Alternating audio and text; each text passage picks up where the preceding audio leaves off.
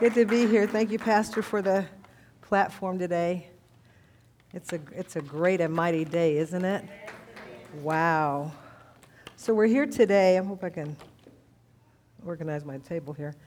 Um, we're here to, to turn our eyes and our hearts back to Jesus, you know, who, who oh, golly, he loves us so much.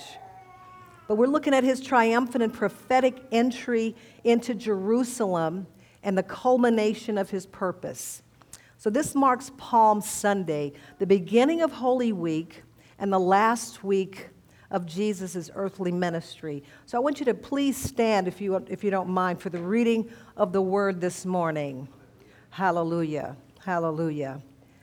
The, uh, uh, the scriptures are on the, on the screen if you want to follow Matthew 21, 1 to 17. And I'm going to read it out loud to you. Now, when they drew near Jerusalem and came to Bethphage and the Mount of Olives, then Jesus sent his two disciples, saying to them, Go into the village opposite you, and immediately you will find a donkey and a colt with her. Loose them and bring them to me. And if anyone says anything to you, you shall say, The Lord has need of them. The Lord is saying He has need of you today. He has need of us, each and every one of us. He has need of them and immediately he will send them. All this was done that it might be fulfilled, which was spoken by the prophet Zechariah, chapter 9, verse number 9, saying, Tell the daughter of Zion, Behold, your king is coming to you, lowly and sitting on a donkey, a colt, the foal of a donkey. And the disciples went and did as Jesus commanded them. They brought the donkey and the colt, laid their clothes their cloaks on them, and he sat on them. And a very great multitude spread their clothes on the road as well. Others cut down branches from the trees and spread them out on the road. Then the multitudes who went before them and those who followed cried out, saying, Hosanna to the Son of David! Blessed is he who comes in the name of the Lord! Hosanna in the highest! And when he had come into Jerusalem, all the city was moved. Who is this? They were asking, Who is this Jesus? So the multitude said, This is Jesus the prophet from Nazareth of Galilee. Then Jesus went into the temple of God and drove out those who brought, I'm sorry, who bought and sold in the temple and overturned the tables uh, of the money changers and the seats of those who sold doves. And he said to them, It is written, My house shall be a, a house of prayer, called a house of prayer, but you have made it a den of thieves. Then the blind and the lame came to him in the temple, and he healed them. And when the chief priest and scribes saw the wonderful things that he had done, and the children crying out in the temple and saying, Hosanna to the Son of David, they were indignant. They got very upset. They got nervous in the service. And he said to them, Do you hear what these are saying? And Jesus said, Yes. Have you never read, Out of the mouths of babes and nursing infants, you have perfected praise? Then he left them and went out of the city and to Bethany, and he lodged there. So, Lord, I'm asking you to add a blessing to the reading of your word today. I ask you to bless every household represented here today, Father. Give us a hearing ear and a heart to receive and a mind to perceive what you would speak to us in the name of Jesus. You may be seated in the presence of the Lord. Hallelujah.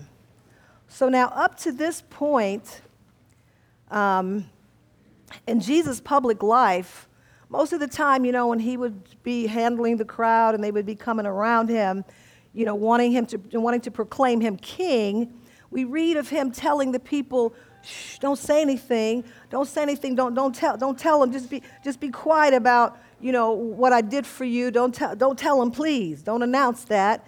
But he would quietly slip away again and again. But now, this time in Jerusalem, it was going to be a little bit different. See, when Jesus came to Jerusalem on this day, a great many things began to happen. First, to note, I want to highlight the response of obedience. Jesus is calling us to obedience today.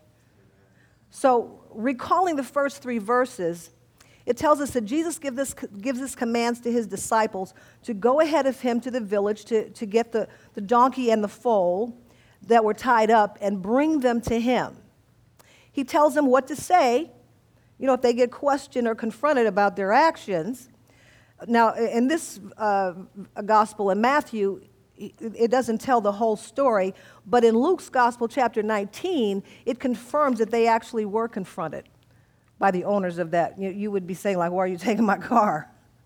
Why are you taking my donkey? But because of the favor on them and the direction that they followed God's, uh, Jesus' command, they were given, they were given this grace. So I would, um, like, what I like about these two guys is the fact that they obeyed instructions. They just simply obeyed the instructions. They didn't query him. They didn't ask for questions, explain, why, why are we going to get a donkey? What? What's that all about? And, and verse 6 is a very powerful statement. It says, They did as instructed. They did exactly what they were told. They simply obeyed. Now, wouldn't it be great? I know, Pastor, you can relate to this.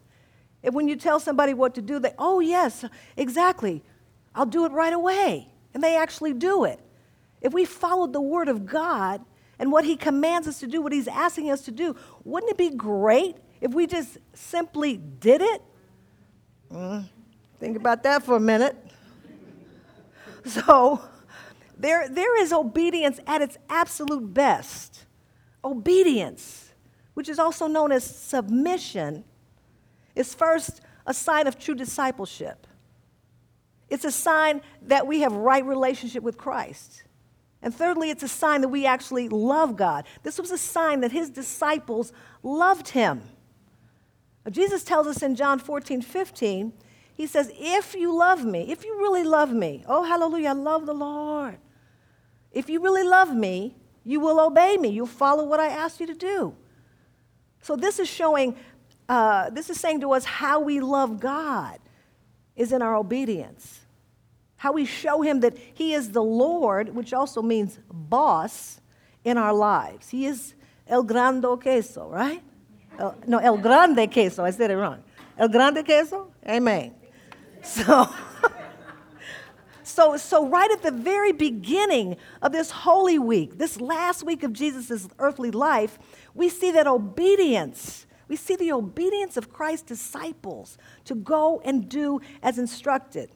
But also, we're seeing a picture of Christ's obedience to go and do the will of the Father, to go and show us how much He loves us. Wow. He's also fulfilling this scripture's prophetic declaration about his purpose and his destiny in Zechariah 9. Your king is mounted on a donkey. Now, ever wonder why Jesus sent for a donkey. No, surely for, I mean, show enough, as they say in the South, show enough, Texas, Mississippi.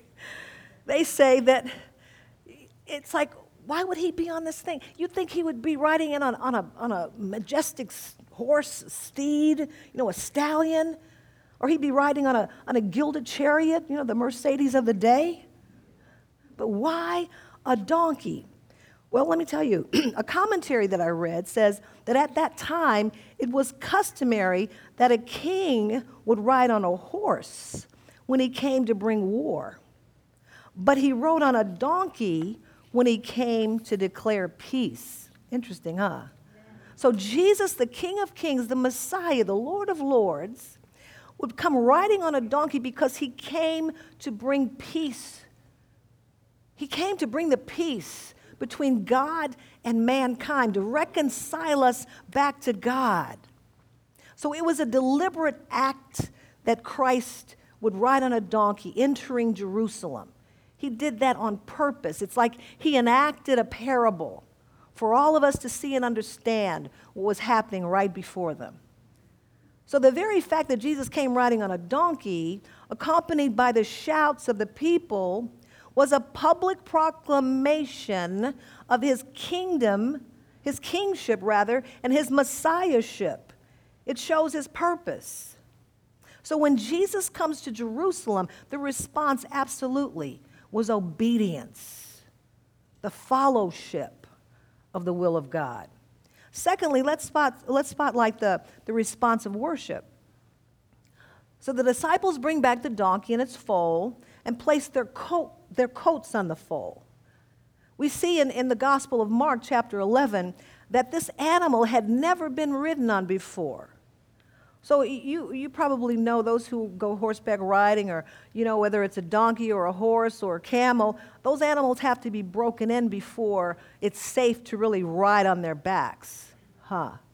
So it's amazing. In the midst of all the, the singing and this ecstatic crowd, an unbroken foal is going to carry the Messiah. It's going to carry Jesus into Jerusalem. So this fulfills the proclamation that he is absolutely Lord of all creation. Amen. So the crowd gathers all around Jesus. Some of them go before him and they begin to throw their garments as, as well as, as the palm branches on the ground before him. See, this was the traditional way of honoring a victorious king. And they, they accompany their actions with their cries and shouts of Hosanna, Hosanna to the Son of David. Blessed is he who comes in the name of the Lord. Hosanna in the highest. They worship him. They proclaim him king and savior. Pastor mentioned it earlier this morning that Hosanna means save. It means to save. It was originally a cry out for salvation. So here they are worshiping Jesus, crying out Hosanna in praise. They're actually saying, Save us, Savior. Save us, save us. Wow. What's great to note is Jesus' name actually means God saves.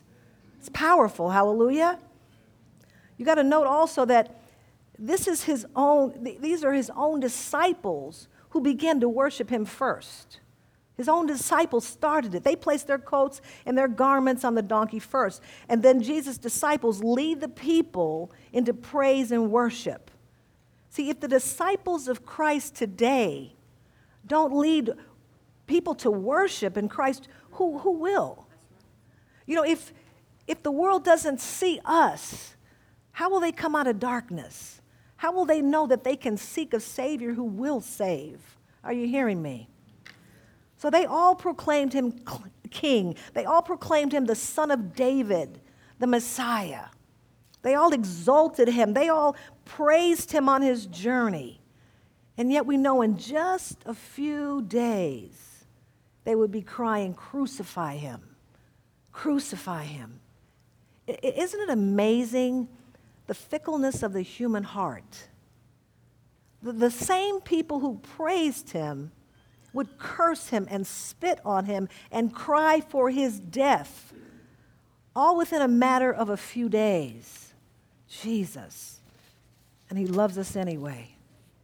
Even the disciples who led the praise and the procession will have deserted him by then. In fact, within a week, he will have been betrayed by one of the twelve, one of the same who, who laid his coat on the colt betrayed by the kiss of a friend. He would then be denied by another friend. All the others would become hidden away because of their, the, the scrutiny of their association with him. Hmm. He would be lied on. He would be tried on false charges.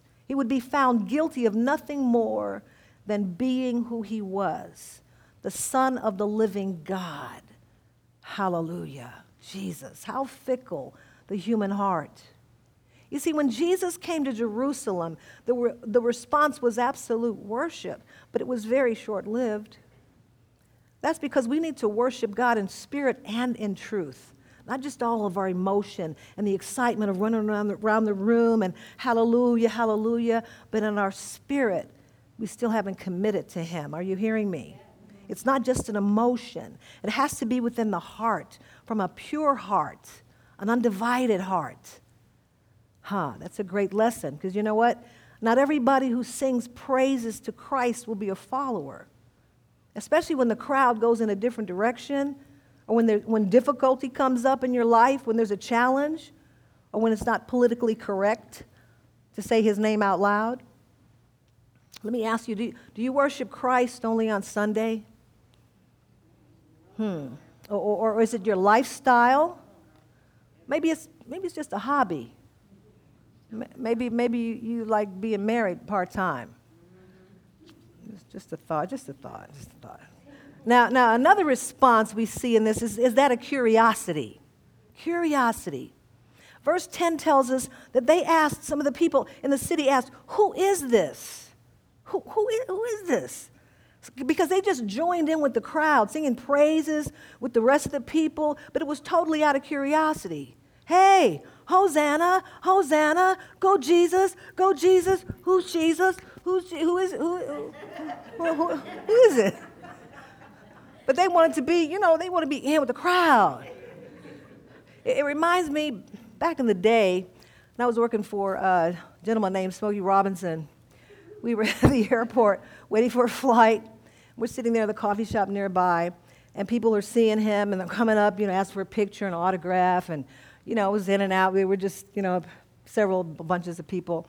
And so this lady, she comes up and she says, Can I get an autograph? And know, he signs the autograph and she walks away looking at the autograph, looking back and looking at it. And so then she finally comes over to me and she says, Who is he?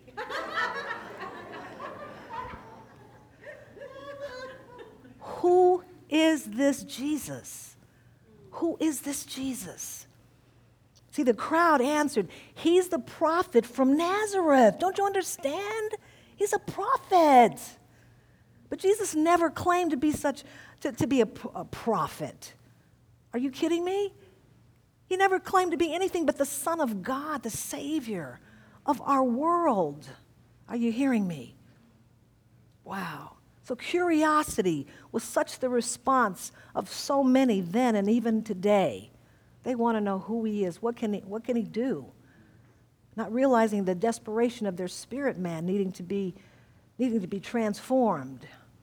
Point being, singing praise and worship music can attract the attention of the crowd because we, we love music. Music is such a connector. But without teaching the word, Pastor, you know this, people won't know him. They won't know who he is, why he came, or what He can do for their lives. You see, praise alone is not enough to share the gospel. It takes seeking God diligently and personally for yourself and eating the word like bread every day, daily. Are you hearing me? The next response is cleansing. See, if you think Jesus stirred up things in the parade, boy, it's about to go down at the temple. As we discovered Jesus riding on the donkey, that was a sign of him as being king, coming in peace. Howsoever, in verse number 12 and 13, it says that he goes straight to the temple and gets violent. He starts wilding out. Wilding out. He's turning over tables, whipping people out of the temple. Get out of here. This, is my house. My house should be called a, a house of prayer. Contradiction? No, not at all. Because Jesus went straight to the heart of the Jewish, Jewish faith, to the temple. That's where, they, that's where they lived, supposedly. To the place set apart for worship, where God's presence resides, the Holy of Holies. But what did he find?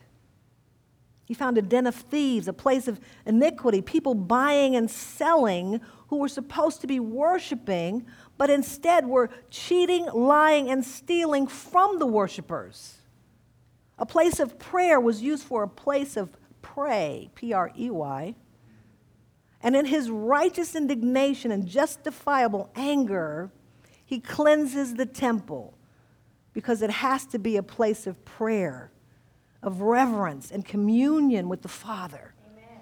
So any personal, any personal gain or, or exploitation of the vulnerable people or misuse, uh, misuse of the things of God, he will overturn and cleanse the temple, even in your temple, because he wants you ready to receive greater. Amen? Hands free to receive.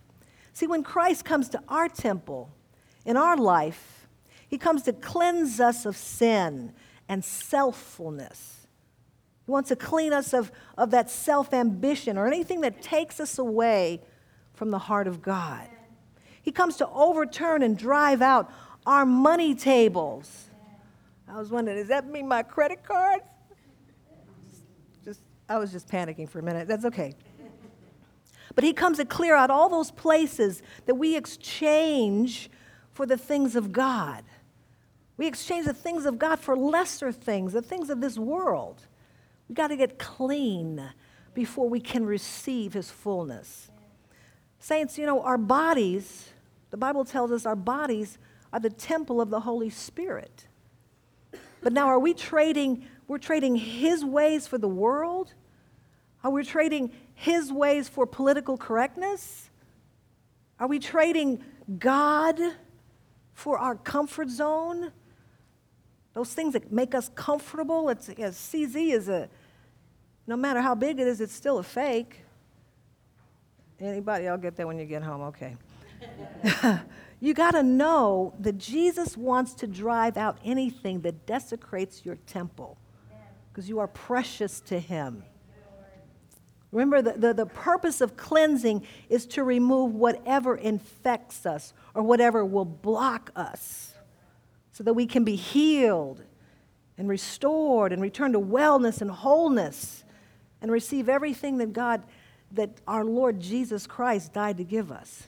See, that's God's intention for us, His intention to make us better, the better person that we are. We can fall in love with who He made us to be, and we can look like Him.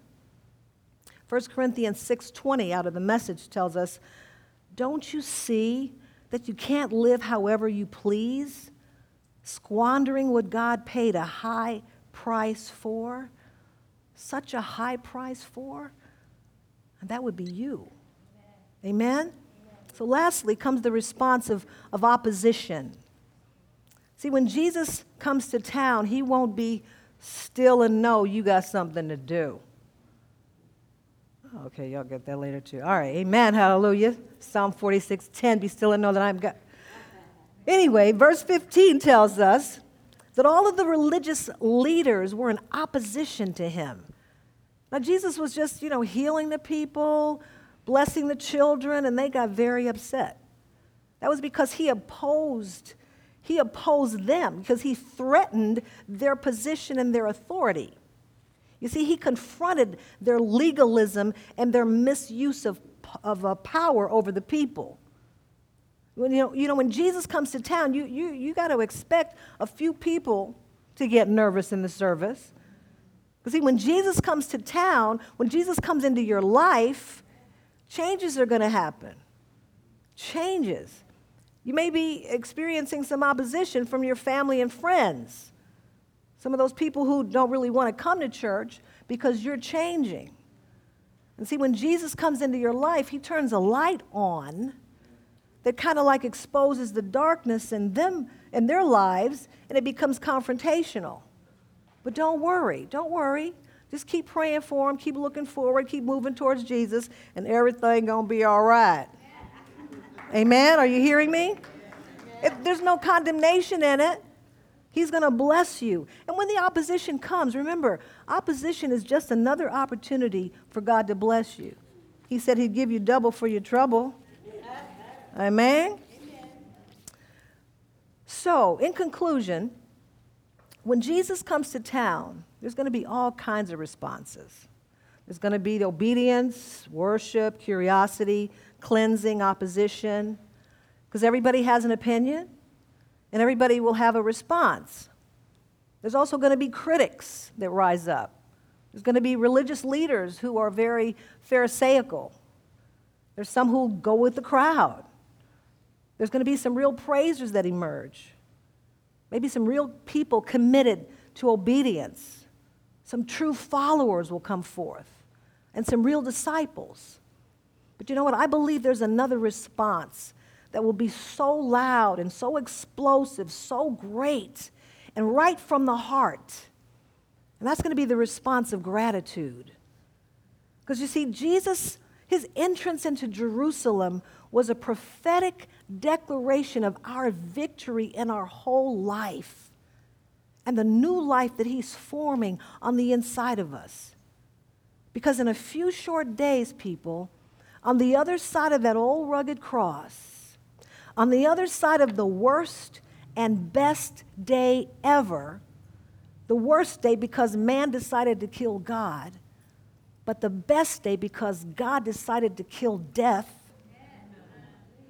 We're going to emerge and see this victorious king. Yes, this response of gratitude is going to happen because a resurrected Savior will appear full of power and glory and grace and honor and might.